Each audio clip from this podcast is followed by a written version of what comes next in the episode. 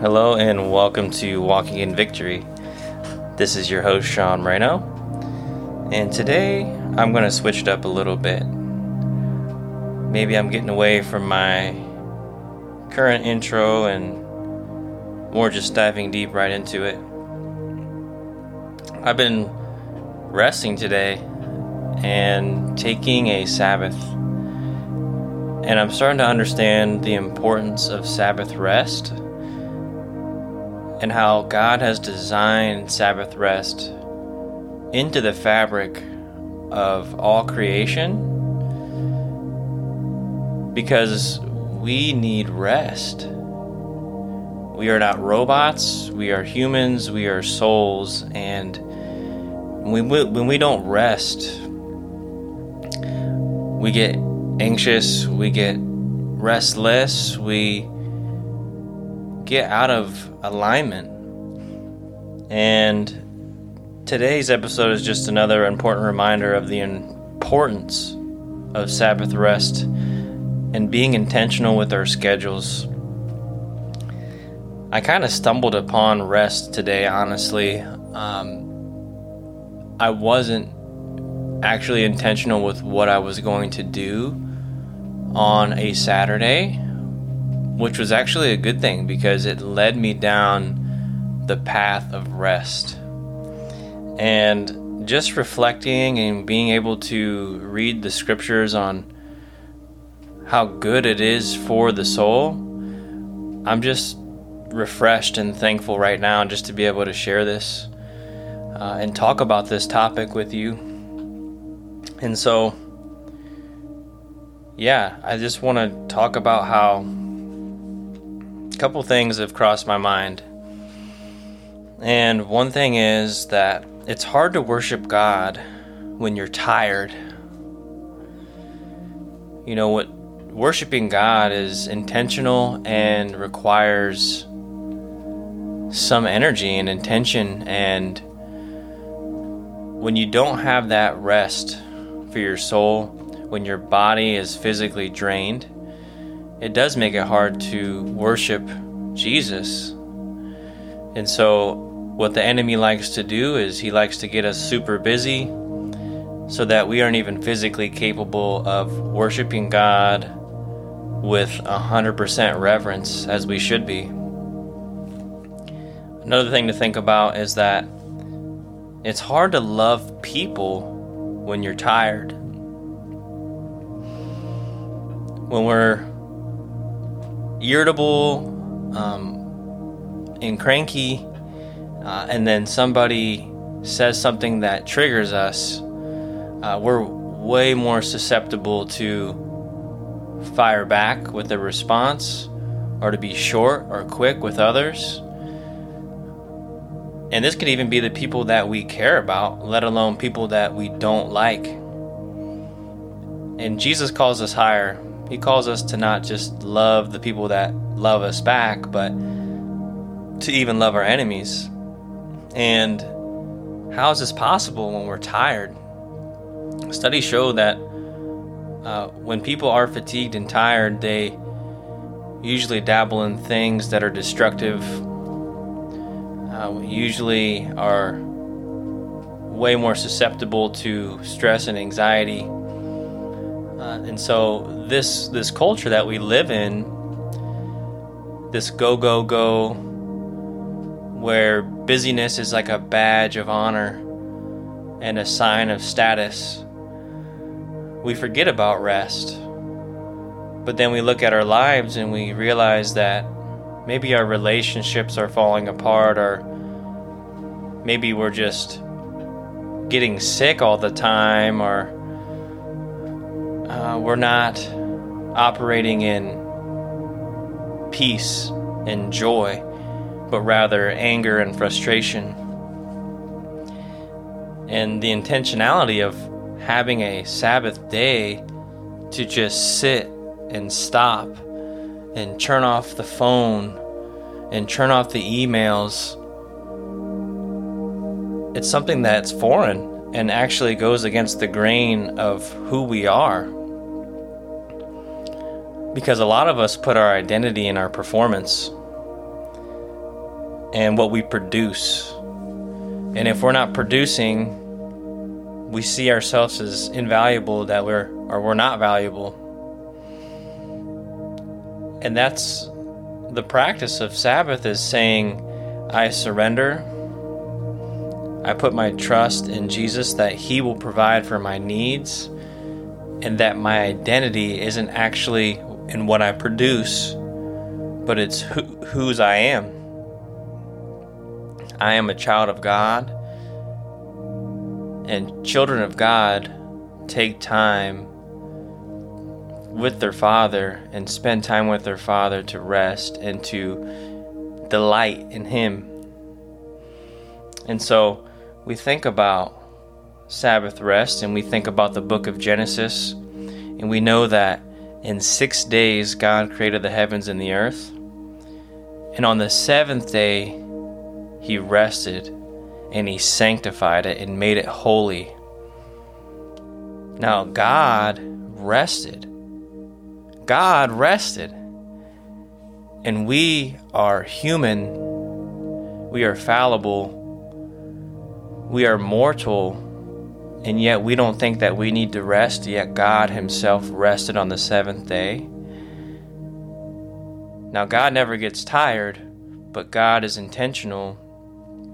And God will, He stopped and He delighted and He rested in everything that He made in creation. And because we are made in His image, we also must do the same. Now, even the Sabbath day is a commandment one of the Ten Commandments, and it could be one where we overlook and say that's not relevant anymore. But I would say that if you ignore that commandment, you're going against the grain and the rhythm and the fabric of how God created the universe and how He created man. The Sabbath is for man, not man for Sabbath. And so, when we decide to do things our own way and try to get things done, to be more productive, to be more efficient, and ignore that our bodies are falling apart, we will run into chaos. And so, Sabbath is just another reminder that us humans need to rest and trust in God's ways rather than our own ways. It's a time for refreshment. In the Old Testament, the Sabbath was a commandment, a day set apart, and it provided much needed opportunity for physical, emotional, and spiritual refreshment. And so we go to the New Testament and we see that Jesus says he is Lord of the Sabbath, and we see that he even healed on the Sabbath day. Jesus says, Come to me, all you who are weary and burdened, and I will give you rest. Matthew 11 28. The rest that Jesus offers is more than just physical rest, but a deep soul level rejuvenation that comes from being in His presence. Throughout His ministry, Jesus performed miracles on the Sabbath healing the sick, restoring sight to the blind, and setting the oppressed free. In doing this, he demonstrated that the true purpose of Sabbath is to bring healing and liberation. Jesus confronted the legalistic interpretations that had burdened the Sabbath and showed that acts of mercy and compassion should never be hindered by religious regulations. So when someone is burdening you more and more to do something on a Sabbath day, or you're not allowed to do this, you're not allowed to do that, we're saying that no, Jesus is the one who showed the example of what Sabbath should be like, which is a day to be set free, to see the face of God and to, to, to invite healing and, and restoration into our own lives on a deep soul level. It's not supposed to be a burdensome obligation, but something that is a delightful commandment and it's meant to bring us joy. When we set aside time for rest and worship, we declare our trust in God's provision and acknowledge our need for His grace. It's just a way to cultivate intimacy with our Heavenly Father. It's another time to just to, to detach from our distractions of the world. Everything that's demanding our energy and our attention, we can put down to the side. And we could say, no, our, our priority is actually rest and seeing His face and just sulking and receiving the love of God and doing nothing. It's a way to restore balance into our life. In this world, we, we see that things are constantly demanding our energy and attention. And it reminds us that, like I said earlier, that our worth isn't in our productivity, it's in our beloved identity as children of God. So we see how important it is and I think it's like uh, I don't know. I saw this this diagram and this example of like if our energy levels were like our phone battery. A lot of us tend to operate at 20, 30% of our capacity. And when we rest, maybe we rest and get back to 60%, which is just enough to get us by rather than resting till we're 100% full and satisfied.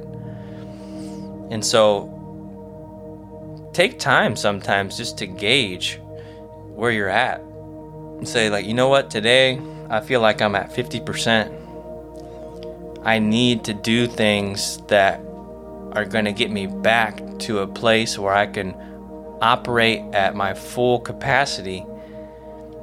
And we have six days to work and to, to grind and to get things done. But if we're not even taking one day to reset, how can we ever truly, fully rest? We're not robots. And that's what sin does. It always degrades humanity, and we see ourselves as more as just producers and robots rather than souls and beings who need rest and who need love. And so we got to think about that. We got to reflect, and remember. And we can never reflect and remember when we're busy. All we can think about is actually the future and the next thing and the next thing and the next thing we have to get done. And there's always going to be a next thing to get done. So, what are you in a rush for to get done?